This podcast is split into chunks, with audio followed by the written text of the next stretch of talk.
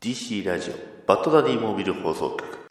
この番組は私バッドダディがディティクティブコミックス作品を中心に好き勝手に話す番組です。バッダディバッダダダバッダディバッダダダバッダディバッダダダバッダディバッダダダバッダディバッダディモービル放送局。はい始めました DC ラジオバッドダディモービル放送局ナンバー39 39は日本語なんだ始まりますはいいやテンション高いですけどねはいというのも特に理由はないです。ね。ちょっと喉がね、だいぶマシになったっていうのも大きいと思うんですけど、まあ、そんな感じでやっていっております。だいぶ涼しくなりましたね。はい。今ほんと過ごしやすくなりつつあるのかな。それともまたね、突然暑くなるのかっていうのがちょっと気になるんですけど、まあ、収録環境的にはね、やっぱり涼しい方が収録しやすいのとね、こうやってテンションも上げやすいので、ねなぜテンションが上がってるのか、それはそうですよ。翻訳最新刊出ましたやん。ねえバットマンだらけですよ。ね、えー翻訳バットマンしか出てないと言われてしまったらもうそこまでなんですけど、バットマンは出ておりますのでね、えーさらに他にもこれからバットマンヨーロッパとか、えーバットマンなんたらとか、バットマンなんとかとか、いろいろ出ますので、ね、非常に楽しみに、ね、しております。ということで始めていきましょう。DC ラジオバッドダディモービル放送局ナンバー39スタートです。ディバッー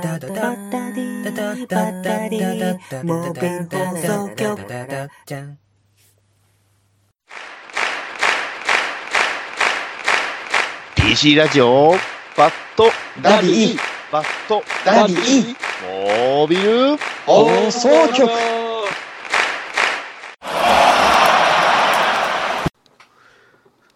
ドクターフェイトのお便りコーナー。どうも皆さん、こんばんは。ドクターフェイトです。このコーナーは、私、ドクターフェイトが、宇宙人、未来人、異世界人のお悩みと、ついでに、ハッシュタグ BDMH にいただいたお便りを読んでいくという、そういうコーナーです。それでは早速、いただいたお便りを読まさせていただきます。えー、とめきちさんからいただきました。どうもありがとう。エルスワールド面白かった。バッドダディモービル放送局で特集してくれないかなバットマン関連な解説聞きたいですわ。といただきました。どうもありがとう。いや、本当に久しぶりにね、えー催促してないのにお便りをいただけるというのは非常にありがたいです。しかし、とめきちさん。残念ながら私、エルスワールドまだ見れておりません。なぜなら、えー近所のツタヤに行っても売ってなかったからですね。はい。私もバッドダディもエルスワールドをまだ見ていないということでね。えーそういうわけでちょっとバットが、バット、今危なかったね。えーバットウーマン好きな彼女を呼ぶことができていないという現状でございますが、まあそういうわけでね、えーそろそろ、もし私、というかバッドダディが見たら呼んでね、話してほしいなと思っております。他にもね、えーバッドウーマンではないんですが、あのジョーカーのね、話とかをされる方がね、えー呼べたらいいなとか、いろいろ考えておりますので、えーそのあたりも楽しみにお待ちくださいということで以上になります。最近ちょっとね、えー別のコントコーナーのおかげで、えー私のコーナーがだいぶ削られたりなかったりしますが、忘れてはいません。非常にね、このキャラややりやすいので、えーそういうわけで、これからもよろしくお願いします。答えは得た。さらばだ。いやみんな、バットマンハイへようこそ。リーフは体にいい。野菜だって体にいい。リーフは体にいい。ということで、今日もやっていくぜ。この俺、ジャックだ。じゃあ、早速、いつもの専門家、彼を呼ぼう。ネイピア。いやー、ははは。どうも、ネイピアです。今日も、なかなかの素晴らしいリーフを持ってきたんだ。へえ、なるほど、そういうことか。そんな日もあるんだな。どういう意味だ？私が持ってくるリーフは結構なかなかいいもんだぞ。まあいい。じゃあ、ネイピア、早速リーフを紹介してくれ。ああ、今日紹介しますのは、The All New Batman, The Brave and the Bold, Deep Sea Danger です。な、なんだ、なかなか初めて聞くタイトルだな。一体何なんだい？これは。バッドダディが、えーたまたま、えーうアメコミの本を、リーフを売ってた店で発掘したんだ。これはいわゆるバットマンブレイブ、えブレイブザ・ボールド。これ、えーアニメにもなっているな。あのアニメのそのまま、えー本になったものという印象だな。なるほど。じゃあ、ジャック。じゃ、間違えた。じゃ、ネイピア。えーこれいつできた？いつ、いつ売られたもんなんだい それはこの本を、このリーフを紹介する理由にもなっている。ちなみに私はネイピアだ。ジャックしっかりしてくれ。あはは、すまない。昨日一晩中ちょっとリーフを楽しんでたんだね。なるほど。しっかり決まっているな。じゃあしっかり話をしていこう。じゃあまず、えー表紙だな。あーバットマンが、これはあのデザインとしてはバットマンブレイブザ・ボールドのデザインだからな。あーいわゆるブルーグレイだ。ブルーグレイのバットマンが海の中で、えーバットラングをな、構えている。で、えーその手前にはアクアマン。あいわゆるこれはベイブザ・ボルドのアクアマンだからもうパワーキャラだな。そしてアクアクアマンと戦っているのはこれはあー名前ブラックマンタだ。映画にも出たな。えーじゃあ今回これなぜこの、えリーフを紹介したのかというのがね裏を見たらわかる。え？ネイピアどういうことなんだい？ははは見てみろ。こ、これは？なあ、緑だろう。体に良さそうだな。えー The ring is in your control. The universe is in your hands.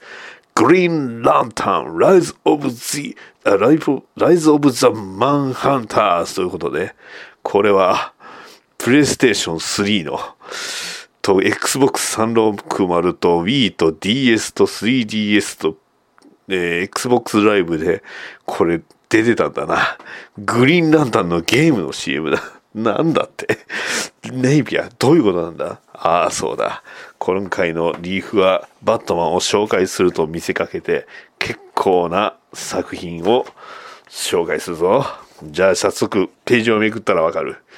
えーこれはなんだ？こいつはブルーレイと DVD のこの CM だな。えーグリーンランタン、エメラルドナイツと書いてある。そうだ。今回このリーフ、確かに内容はバットマンとアクアマンなんだが、あーこれな、ほとんど CM がグリーンランタンなんだ。一体どういうことなんだい?じゃあページをめくってみろ。ほら見ろ。えー1ページをめくってもすぐグリーンランタンが出てきたぞ。なるほど。なかなかだね。でもその裏は、えーケビンだけど、それはいいのかい?それはいいだろう。な。えーケビンはいい。えーで、さらにめくると、これはなんだ？こいつはソニックじゃないか。ソニックジェネシスだって。えーソニック20周年って書いてある。ああ、そうだ。ソニック20周年の、えー宣伝だな。じゃあ次は。また出たぞ。これグリーンランタンだな。そうだ。えーまず上から、グリーンランタンビヨンド、えープレイグリーンランタンバトルカード、えー DC ビヨンド、DC キッズと書いてある。なるほど。これは結構子供向けの作品なんだが、だが、なんでこんなにグリーンランタン推しなんだ？まだまだこう、それはもうちょっと待て。落ち着け。じゃあ次だぞ。えー次は、えージェネレーターレックス。な、ネイピア。なんだ、ジャック、どうした？このブレイブザ・ボールの内容について触れなくていいのか？ああ、それはもうバットマンとアクアマンが大活躍する以上だ。いいのか、それで。ああ、そうだ。だから、まあいい。あ特に目新しいところはない。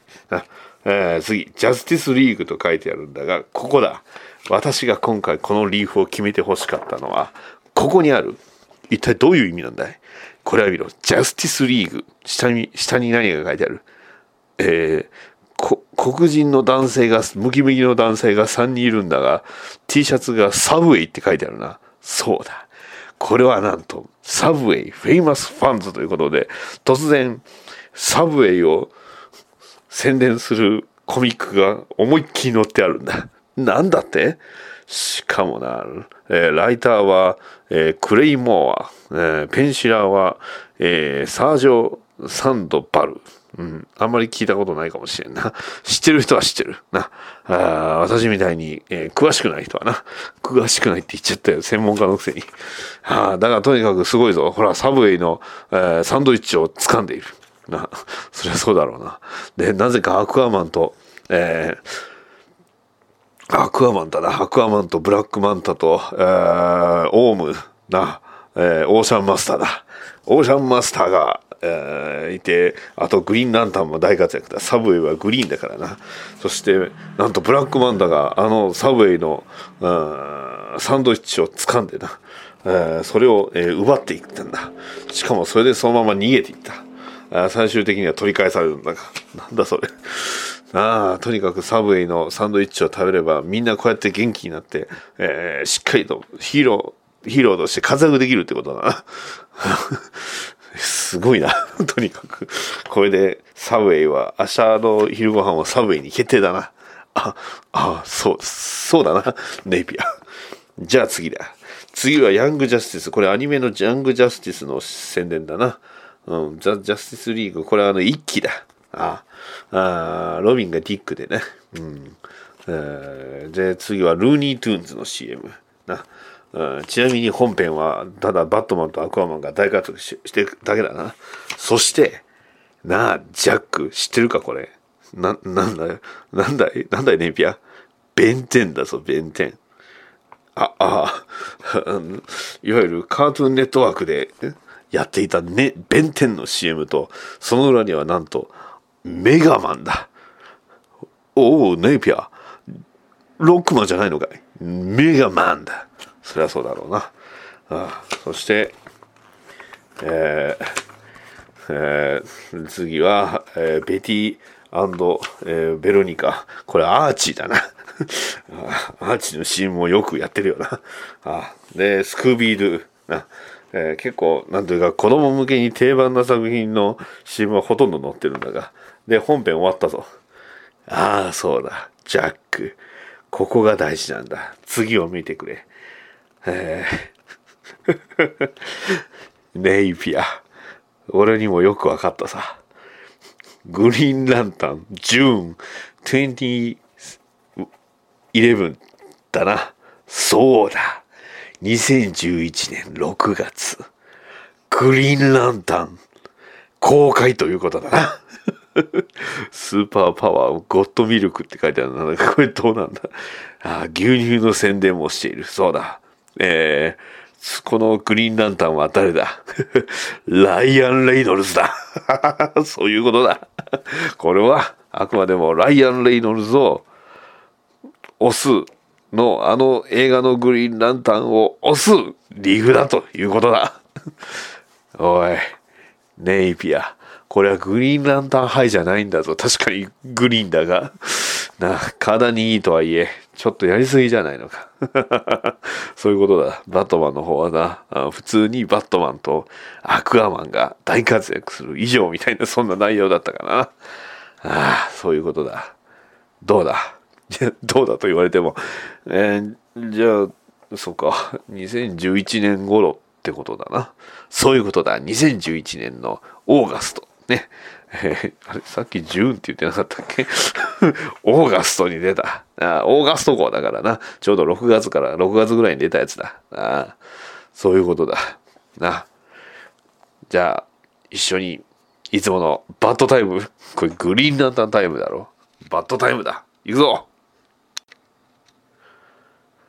バッドタイム中。バッドタイム中。バッドタイム終了。いやー、ネイピア、俺が悪かったよ。確かにいいリーフだ。いやー、こんなにいいリーフ、体にやっぱ緑だと目にもいいし、体にもいいな。ああ、そうだ。じゃあ最後はこれで締めよう。いくぞ。In brightest day, in blackest night, no evil shall escape my sight. Let those who worship evil's might. Beware my power, グリーンランタンズライトネイピアなんでオースだ以上だじゃあなはいというわけで今回はね、えー久しぶりに翻訳のね本の、えー解説というか、まあ、本を読んでいきたいと思います。ということで、えーバットマン、えールール・オブ・エンゲージメントね。はい。まあ、主に、えーこれまあ底本、まあ、いわゆる元の本と、えーもうほぼほぼというかもう完全に内容一緒なんですけど、あのーまあ、本誌、まあ、いわゆるバットマン誌でいうところの、えールール・オブ・エンゲージメントの1章から3章で、えーまあ、その後に続くスーパーマンに報告しましたよっていう話の、えーいわゆるスーパーフレンズ、ねえースーパーフレンズ、え1章から第2章。が、えーメインになってます。で、えーリーフのナンバーで言いますと、えーバットマンの33号から37号。で、えーあとは、えー Annual、ねえーバットマン Annual の、え2つ目。えーが、収録されてます。バットマン Annual っていうのは、まあ、いわゆる、まあ、なんていうか、外伝と言いますか、まあ、こんなのもあったんじゃないのっていう話ですかね。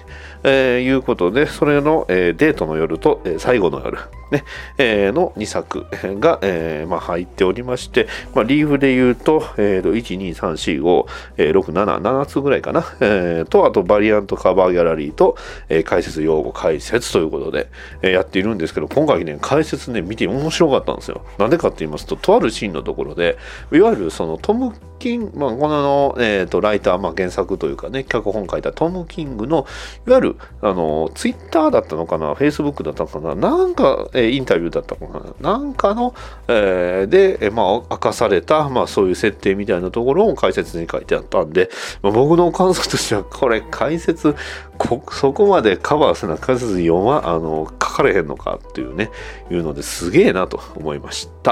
ということで、えーと、まあ、前回、いわゆる、えーウォーブ・ジョーコーブ・リドルスのラストですね。えーえーで、ね、何があったのかというと、まあ、バットマン最大の罪。ね いわゆる、えーバットマンがジョ、えーリドラーを殺そうとしたというところを、えーまあ、バットマンがキャットウーマンに告白し、ね、バットマンはバットマンとしてね、存在しないとダメなんですけど、それを、えーまあ、彼自らそのルールを実は若い頃にも破っていたというところが最大の罪だったというね、えーまあ、バットマンを忘れてしまったということですね。えーいうことで、えー告白した、えー、挙句に、えー結婚してくれと。ねえーで、キャットウーマンはそれを受け入れたというところから始まります。ね、えー初めはね、この2人、えまあ、砂漠の旅するんですけど、このバットマン、デザイン超かっこいいんですよ。あのバットスーツの上にねあの茶色いコートを着てるんですけどあのね、イメージとしましては、えーいわゆるそのバットマンスーパーマンのナイトメアですね、えー悪夢の中でのその、えーバットマンのスーツにすごく似てるんで、えー いいんですけど、まあ、旗から見ればね普通の人がねあの頭だけバットマンのマスクつけて、えーるっていう感じなんでちょっと怪しいんですけど、まあ、そんなね2人がねえー馬一頭で、えーここから目的地まで14 15時間、ね。えー順調なら14時間かもということでなんとかなるかということで、え2人で、ね、愛してるキャット愛してるバットって、ね。えー I love you, bat- えー I love cat、ね、I love you, bat ということで、え2人は、えーとある旅をしてるんですけどそれはなぜかと。ね、で一方、えーブルース・ウェインの屋敷では何してるかというとなんとジェイソンと、ね、あのバットドッグ、ねえーエースが戦ってるんですよ。ねえー戦闘力でいうとこれはあのエースよりもねジェイソン・トットの方が弱いということで誰かがね、まあ、誰かっていうかトム・キングはツイッターでね言うてたんですけど、まあ、それをね、えー象徴する一種えーシーンなんですけど、えーそこに、えーディック・グレイソンとえーデューク・トーマスとついでに、えーダミアン・ウェインがそれをあの、まあ、見てるというシーンなんですけどあそこでね、えーまああのーとある告白がされるんですけどその、えー前にね、えーまあ、そのバットマンとキャットウーマンはタイガーさん、ね、ディック・グレイソンの紹介ということで、えータイガーさん、えーこれはあのディック・グレイソンがスパイをやっていた時の組織、えースパイラルの、ねえまあ、ナンバーワン、えエージェントワンと言われていた、えー男、えーまああのまあ今はね、スパイラルを、えーまあ、乗っ取って、えーまあ、トップになってるんですけど、そのタイガーさんの紹介で、えバットマンとキャットウーマンはとあるところにいたと。で、それが国がカディムというね、え中東の架空の国だと。ねえただそのカディムという国になぜ行ったのか。ね、そこは本来は入っちゃいけない。ねえーまあ、それはその世界的にも国連的にもそしてジャスティスリーグ的にも入っちゃダメなんですよね。えージャスティスリーグからも見捨てられた禁断の地と言われてる。ねえーそこは、まあ、いわゆるその入っちゃいけないね、えーそういうね、休戦協定を結べ結ばれた、結ばれたエンゲージメントをね、えー結ばら結ばれた土地にバットマンがそれを破って入ってきた。ねえーそのルールを作ったのはバットマンなのに。ね、で、えーそれはなぜかと。で、えーそれはアルフレッドによってついに明かされる。ね、ウェイン様はカイル様に求婚なさって彼女は承諾なさいましたと。ね、えーいうことで、えーそれを聞いた、あまあ、ドビンたちはびっくり。ね。えーいうことなんですけど、あまあ、それをね、えー受けてショックを受けて、えーたんですが、あまあか、それでも、あのーまあ、ショックを受けて泣き出すんですよね。ダミアンが。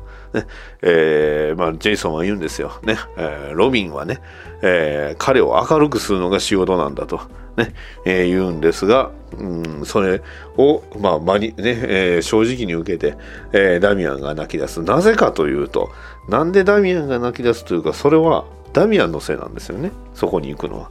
じゃあなぜダミアンのせいなのかというと、そこ、カディムに、えーまあひくえー潜んでいる、えー人物は、とある人、ね、それは、えー悪魔の娘、タリア・アルグール、ね。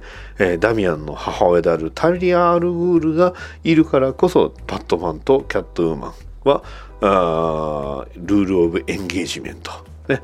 えーまあ、いわゆる、えーなんていうんですかね、婚約の規定、ね。えー誓いの旅路、婚約の規定を、えーまあ、果たしに来たと、ね。えーいう話なんですよね。はい。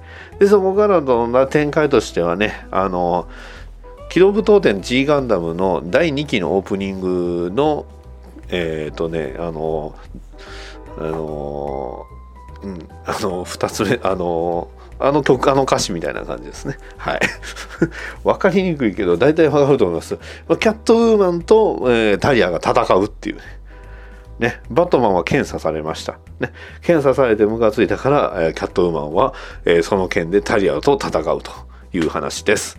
えーで、ここでね、僕がもうすごい大好きなシーンが、あの、ディック・グレイソンとダミアン・ウィンが、カディや、カディムのその入り口の前にね、え待ってるんですよ。その、ね、中のに入らず、ねえー最初はそのスーパーマンに止められるんですけど、まあ、2人で待つことにしたと、ねえー君と一緒にって待つんですがこの2人っていうとやっぱりねもともとバットマンとロビンねいわゆるダイナミックデュオだったわけなんですよ。ね、さらにあのねあのロビンは、えーバットマンインコーポレットで死に、ねえーでその後に、えーロビンが復活する前に、えーディック・グレイソンはあフォーエバーイービルで社会的に死に、スパイになり、で、えーしばらく経って、やっとこの二人はね、再会するんですよ。もうこの二人がね、再会し、再会する時の会話はもうぜひね、翻訳化してほしいぐらい素晴らしいやつなんですけど、そのね、えー二人がね、えー今は、まあ、ナイトウィングとディッえーロビンとして、えーではなく、ディック・グレイソンと、えーダミアン・ウェインとして、ね、えーまあ、バットマン、ブルース・ウェインの、えー一番初めての、えー弟子であり、あまあ、養子と、まあ、実子として、えー二人を待つっていうね、はい、えーいう話なんですよね。エモいですね。素晴らしいですね。はい。ね、えーバットマンはタリアに話をしようとするんですが、まあ、本来の目的としては、ね、えーロビンソン、カール・ロビンソン、えーカールだったかな、えーが、実はこのカディムにおるんですよね。まあ、本来の目的はそれを、えーえーまあ、そのロビンソンが、まあ、あの、セリーナ・カイルの、えー罪をね、えー、被ってるんで、えーホーリー・ロビンソンが、ホーリー・ロビンソンを、えーまあ、あと話をするっていうところだったんです。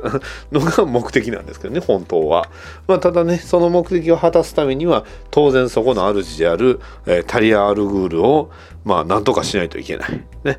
えーでまあ最終的にはそのえーね、機動武闘伝 G ガンダムの最後みたいな形になるね うんいうことですね。うんね、大体わかると思います。あ、そういうことなのねって。ね。うん、ちなみにダミアンはこの時点で13歳です。ね。うん、で、えーディック・グレイソンはそ今回の話を聞いて、まあえー考えてみたと。彼をよく知る人間としてと。ね、えーまあ、まるで自分が一番彼を知ってるかのような、え口ぶりなんですけど、ね、言うんですよ。彼は幸せになろうとした。そうなんですよ、ね。えまあ、それをまたねピシャリと当てるディック・グレイソンも素晴らしいと思うんですけど。これ幸せになろうとしたってどこから来てるかというと、えバットマン、えフラッシュボタンですね。ボタンの、えーまあ、ラスト。で、えー自分の父親トーマス・ウェインに言われるんですよね、えー幸せになれと、ね。えーバットナバットマンなんかやめて幸せになれと。言うてるところを受けて、えー自分は本当に幸せになれるのかと、ね。えー思ってしまったわけです。ブルース・ウェインことバットマン。ね、だからバットマンではなく、えーなりそうになった事件の話をタリア、ね、キャットウーマンに話しで、えーえ話するんですがあまあ、えーそこで、えー結婚を、えーするというね、え自分の、えまあなんていうんかな。自分の幸せを追い求めるために自分一人では絶対ダメだと。ね。えー今まで、えーバットマンというのはその自分を捨ててると、ね、人に与えるだけだった、ね、一緒に戦う時も最初に血を流すのは彼と、ね。えー幸せになるっていうことは血とは関係なく人に与えるんじゃなく与えてもらわないとでき,、ね、でできないけどそれはバットマンにとっては難しいと、ね。えーここまでディック・グレイソン分かってるっていうのはなかなかすごいんですけど、うん。ね、で、えー最終的にはあまあね。えーうん。えーホーリー・ロビンソンと、うん。えー話をして話をするというか、まあ、タリアを倒し、ね えーホーリー・ロビンソンと話をして2人が出てくると。ね。えーで、えーうん、あの バットマンも言葉少ないんですよね。アルフレッドがって言ったらね、えーディックが「ああ」ってね「私はああそうするべきだったね」って。ね。えー本当は言わなきゃいけないけど、ね、本当は言うべきだったんじゃないのかなと言うんですが、最後にね、えーダミアンが今幸せというわけですよ。で、バットマンは今そうなろうとしてると言うんですよね。うん、じゃあ、えーね、砂漠をね、2人、えー今はもう馬を2頭だけど、2人ずつ乗るしかないと。ね、えー15時間はかかると思う。いや、10時間で行くと。ね。えーいうことで、これからいろいろ変わりそうだなというところで、えールール・オブ・エンゲージメントその1終わりという感じですね。で、今度はそのスーパーマンに、えー発表、あまあ、婚約したというのを、えー伝えるんですけど、まず、まずはじめはね、スーパーマンとバットマンがお互いのことをどう思っているのかっていう話なんですよね。これがまあすごい。ああ、とにかく面白い。ね。えーまあ、バットマンのことは自分をよく分かってると。ね。バットマンもね、えスーパーマンのことは自分をよく分かってると。ね。えーでも、ね、えー伝えるべきなんじゃないのっていうことで、えーまあ、ロイス・レーン、ね、スーパーマンの奥さんのロイス・レーンと、えーバットマンの婚約者である、えーカイル、えーセイナ・カイル、ね、キャットマンは言うんですよ。お互い紹介して話しないとダメと。ね、えーいうわけなんじゃないの？と。ね。うん。で、セイナ・カイルは、あースーパーマンの正体を分かってる。ね。スーパーマンの記事を書いてる彼にそっくりな記者。違いはメガネ。ね。立てつけた髪ってね。えーそれは分かってる。ね。えーいうことで。で、ただお互い素直にならないんですよね。事件を追いながら、えー話するんですけど、えー彼はもうスーパーマンはすごいと。ね。えーとにかく、生まれ故郷のね、腰を失い、えー、士族の生き残りと、ね、何にもない地方で育って、日を追うごとに知ることになると。で、自分は他の人間と違う。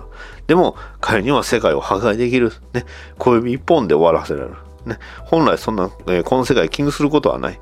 でも、そんな、ね、よそ者でして、えー、どこまで行っても、えー、まあ、スーパーマンはよそ者でしかないけれど、えー、その痛みに変えて希望、え痛みに耐ええ希望の象徴になっていると。ね。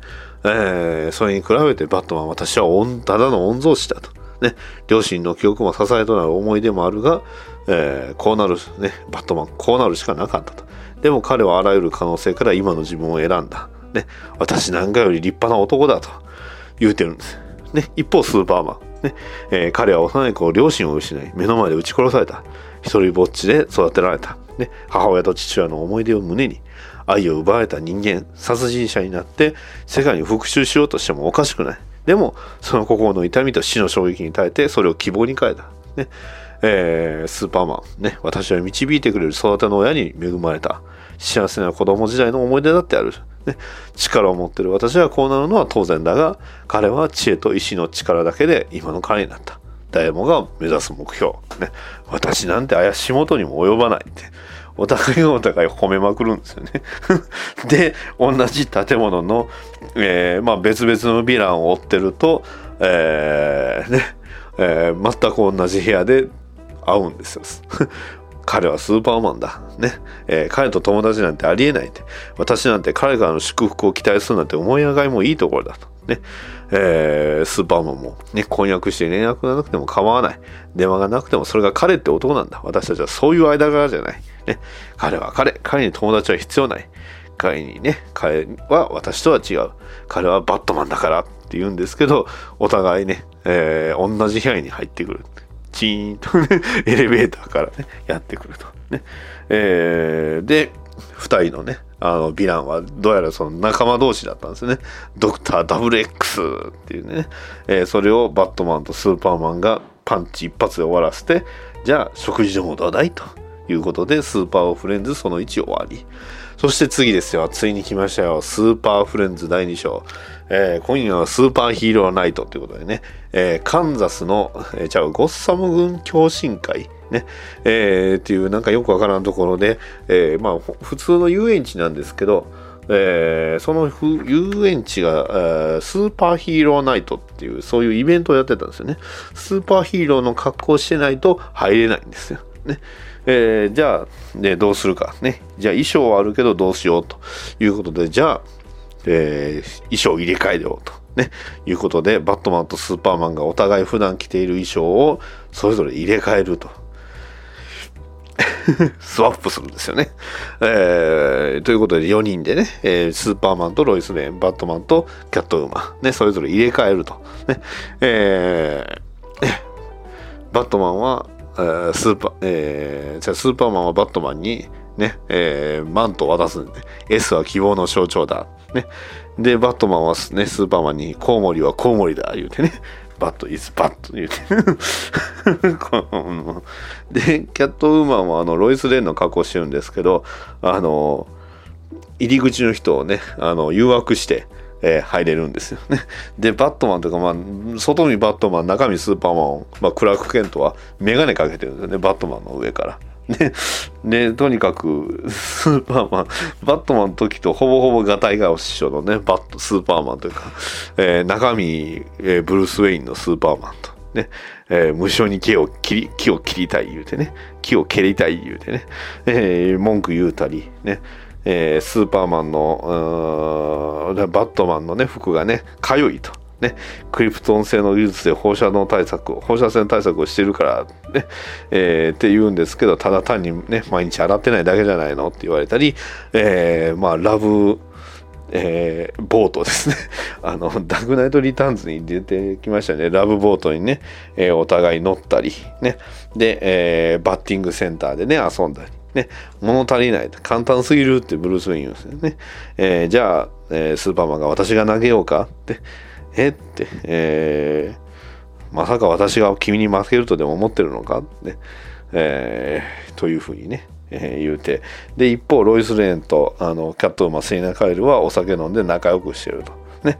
えーね、犯罪者とね、えー結婚するのはおかしいと思ったんだけどってスーパーマン言うんですけど、えーブルース・ウェインはね、君の正体は世界最大の秘密だってね、ロイスは最高の記者だろうね、世界中の大いなる謎を解き明かしたいと思ってる。十分君のだぞ、君も。とね。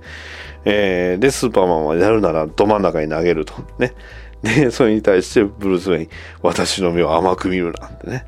えーまあとにかく、この回はスーパーマンとバットマンがもうとにかくイチャイチャするだけです。ね。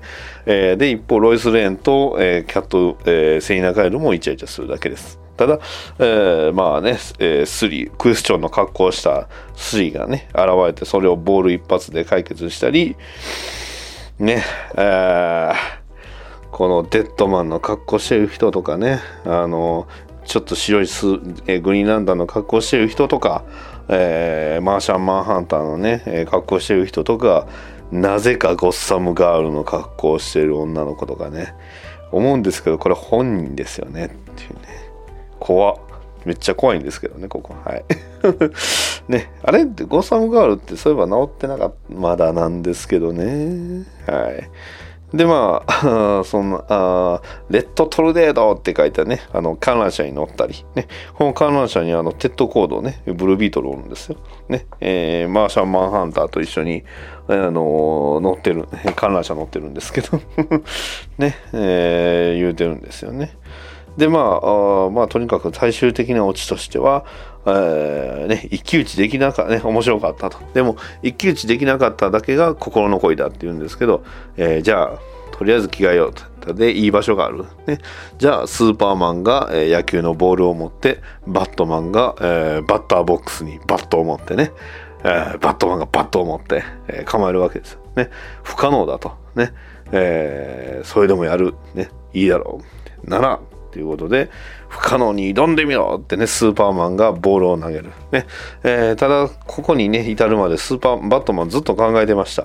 ね、えー速度には限界がある。ね、ボールをね、早く投げすぎるとボールが崩壊するから、えーストライクにはならない。つまり速度には限界がある。だったら私はってね、えちなみに、キャットウーマンな、あの、全然会話成り成り立ってないんですけど、で、最終的にそのボールをカーンと打って、ね、ボールには The End って書いてあってね、 Super Friends、スーパーマンパート2終わりと。ね、えーペンシルインク、えークレイマン、ね、えーえースクリプトトム・キング、ね、いうことですわ。えー すごいね。はい。で、えー最後はこれはあのデートの夜最後の夜って、まあ、バトマンアニュアル2ですねなんですけどこれはそのキャットウーマンが、えーまあ、キャットウーマンだったこと、まあ、Some of These Days っていうねタイトルなんですけど、えーキャットウーマンが、えーまあ、バットゲームに侵入して、えーまあとにかくバットマンのバットモービルを奪ったら、えーネズミを置いたりとかね何かその、えー必ずバットケイブというかね、えーブルーズウェインの家からいろんなものを盗んでいくと。ね、それで必ずそのネズミを置いていく。ね。で、えーまあ、どんどんやっていくうちに、えー最終的にはその2人ね惹かれあり惹かれ合いね、えーまあ、キスをしてね、えまあそれぞれね、お互いは離れたりして、えまあ、キャットウーマンとしてはバットマン、えすごく気になる。ね、で、えお互いの家の、まあ、あのブルース・ウェインのね、え家の屋上で、え2人ね、うん。ね、バットマンの弱点を教えてあげると。ね、よく鍛えてる。ね、でも、えー猫が食うのに気づかない。ね。えー私を知らないうちに、ね、私をもっと知ってと。ね、で、えー最終的には、え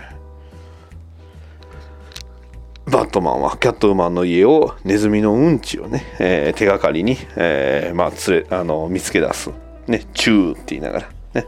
えー排泄物から、えー鉛が検出されたと。ね、その、えーキャットウーマン、セリーナ・カイルの住んでいる、えーマンションのに使われている塗料と同じっていうことで、この探偵力をね、発揮して、えーネズミのうんちをね、えーきっかけに見つけると。ねね、で、えーその瞬間に、えーまあ、2人がね、えー君を助けるつもりはない、ね、ただお互いに、えー相手の弱さがわかる、ね。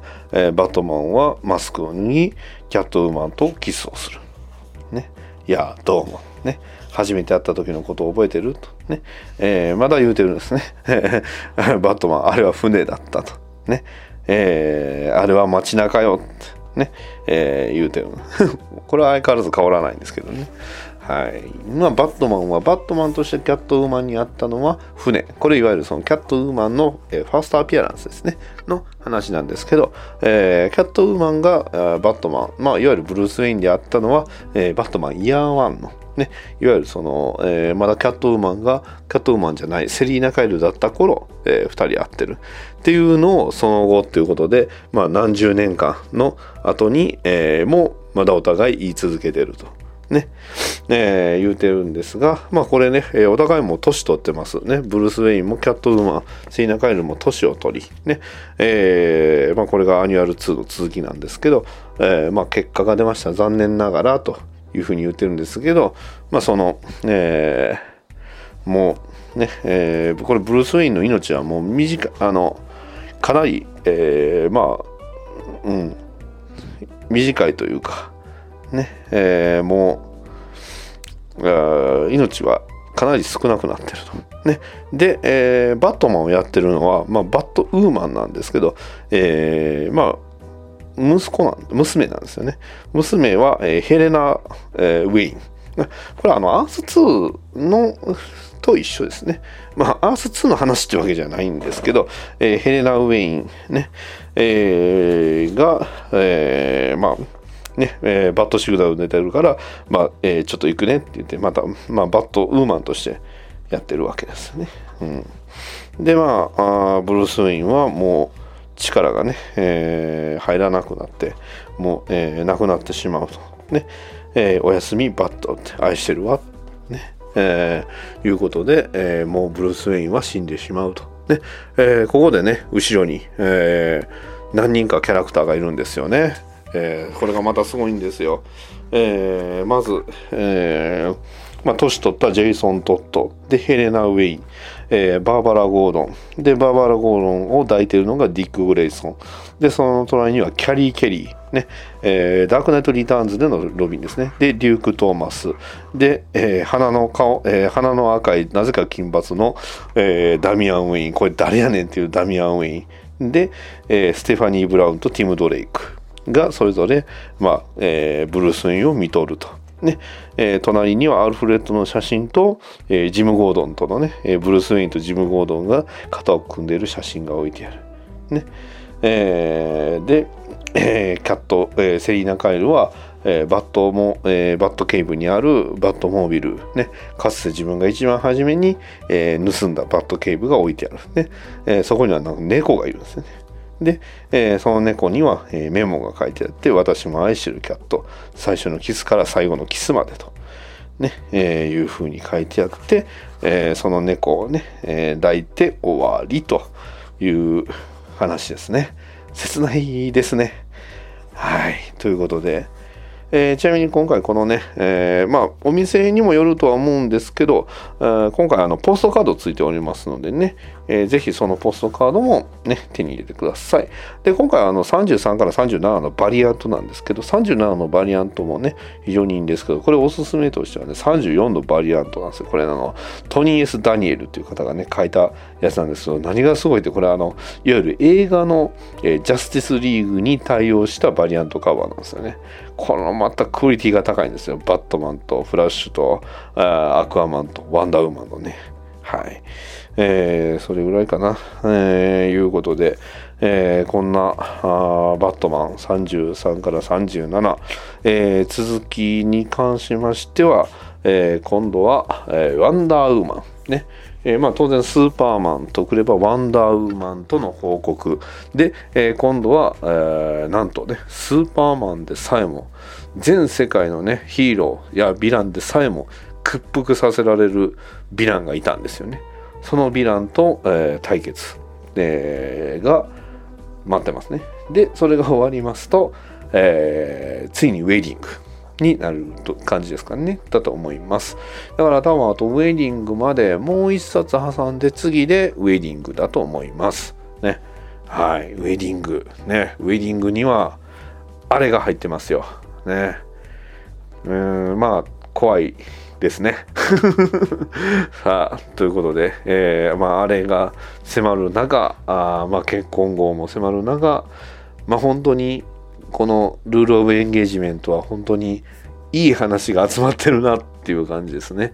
まあ、まさにトム・キング・バットマンの真骨頂みたいな話がね、えー非常に続くんですが、まあ、そのね、えーどれが僕的には良かったかなっていうのをまたあのある程度出たら考えようかなと思ってます。ね。えーやっぱり個人的にはその ベインが好きなんで。ね、えー、 I am ね、えー Bane 良かったじゃないですか。 I Am Bane 良かったですよ。ね、 I Am Bane もいいし、ね、えー I Am Gotham もいいし、ね、ウォ,、えー War of、えー Jokes Riddles も良かったし、ね、えーいうことではあるんですけど、まあ、当然ね、ポーターも良かったんですけど、本当にね、あのーまだ結婚後、えー50、ね、えーが、まあ、多分出ると思うんですけど、それを読んでてから、もう一回ね、アイアムゴッサムから読み直してもいいんですよ、これは本当に。あのーまあ今ね、えー本誌、まあいわゆる、I Am Suicide も当然最高なんですけど、 I Am Suicide はね、いいんですよね。 I Am Suicide の、あの、バットマンがね、こんな格好するのは馬鹿げてるっていうね、あれがすごいいいんですけど、えー、もういいんですが、あの、今本誌的には77かな、8かな、えーぐらいまでやってるんですけど、正直、あの今回の Rules of Engagement と,、えー、と最新号は結構リンクしてます。とかリンクしない話がないんですよね。うんだからこそ、まあ、今回のね Rules of Engagement を見てまた、えー I Am Gotham から見直して、えーやってね楽しめるということなので、まあ、バットマンこれトム・キング・バットマンは僕はもう何回も言いますけど無限に楽しめると思っておりますのでね。えー今回も、えーまあ、これぜひねあのぶっちゃけ、まあ、こうやって話は全部話しましたけどやっぱりねアートが最高なんですよね。またかっこいいんですわ。ねえ。ジョエル・ジョーンズのね、えーあとクレイマンねリー・ビークス、えーミハイル・ラーク、えーセス・マンね。それぞれのねまたアートがまた最高なんでね。ぜひはいあのー今後もねえー楽しんでくださいということで、えー今回終了になります。はい、以上です。はい、いかがだったでしょうか？まあ、しっかり話しましたけどね。まあ、そもそも今までそういえば全部話したっけって思うんですけどね。まあ、もちろん、また、あの、読み返しで見て、一個一個話してもいいかなと思ってます。あの、とにかく、やっぱり、トム・キング・バットマンはね、えー小回りが非常に素晴らしいのと、やっぱりその、えー論理的というか、ね、こうなるからこうなるよっていうのが結構しっかりしてるんで、えーまあこれからね、オチはどうなるのかっていうところが非常に楽しみではあるんですけど、まあ、やっぱり公約じゃないとね、あの日本語はあの英語わかんないんでやっぱ翻訳ではないとわからない部分っていうのがやっぱ多いなというのを今回改めてよく知りました。ね、えやっぱ英語本当は読めたりね書けたりとかまあできれば方がいいんでしょうけどまあここはねやっぱ翻訳出るって大事だなっていうのを今回改めて知った回でした、うん、ある程度の流れはねあの本誌というか、まあ、原稿を読んだらある程度は終えるんですけどやっぱり細かいねセリフの機微であったりだとかあこういうこと言ってるんやっていうのはやっぱりねあのしっかりと訳されたものじゃないと難しいんで、まあ、そういう意味ではね、えーバトダディモビル放送局、えー前回の、えー、と今まで今回うち、えー、と DC ラジオになる前かな、えーに、えーやっておりました、ね、いわゆるウェディングのね前訳ね、えーそれもまたね聞いていただければと。かもしくはもう一回やってもいいかなと思ってるんでね、えーその際は必ずねゆりさん呼びますので、えー今後ともよろしくお願いします。それでは、えー DC ラジオ、バッドダディモビル放送局ナンバー39以上になります。それでは次回までさよなら。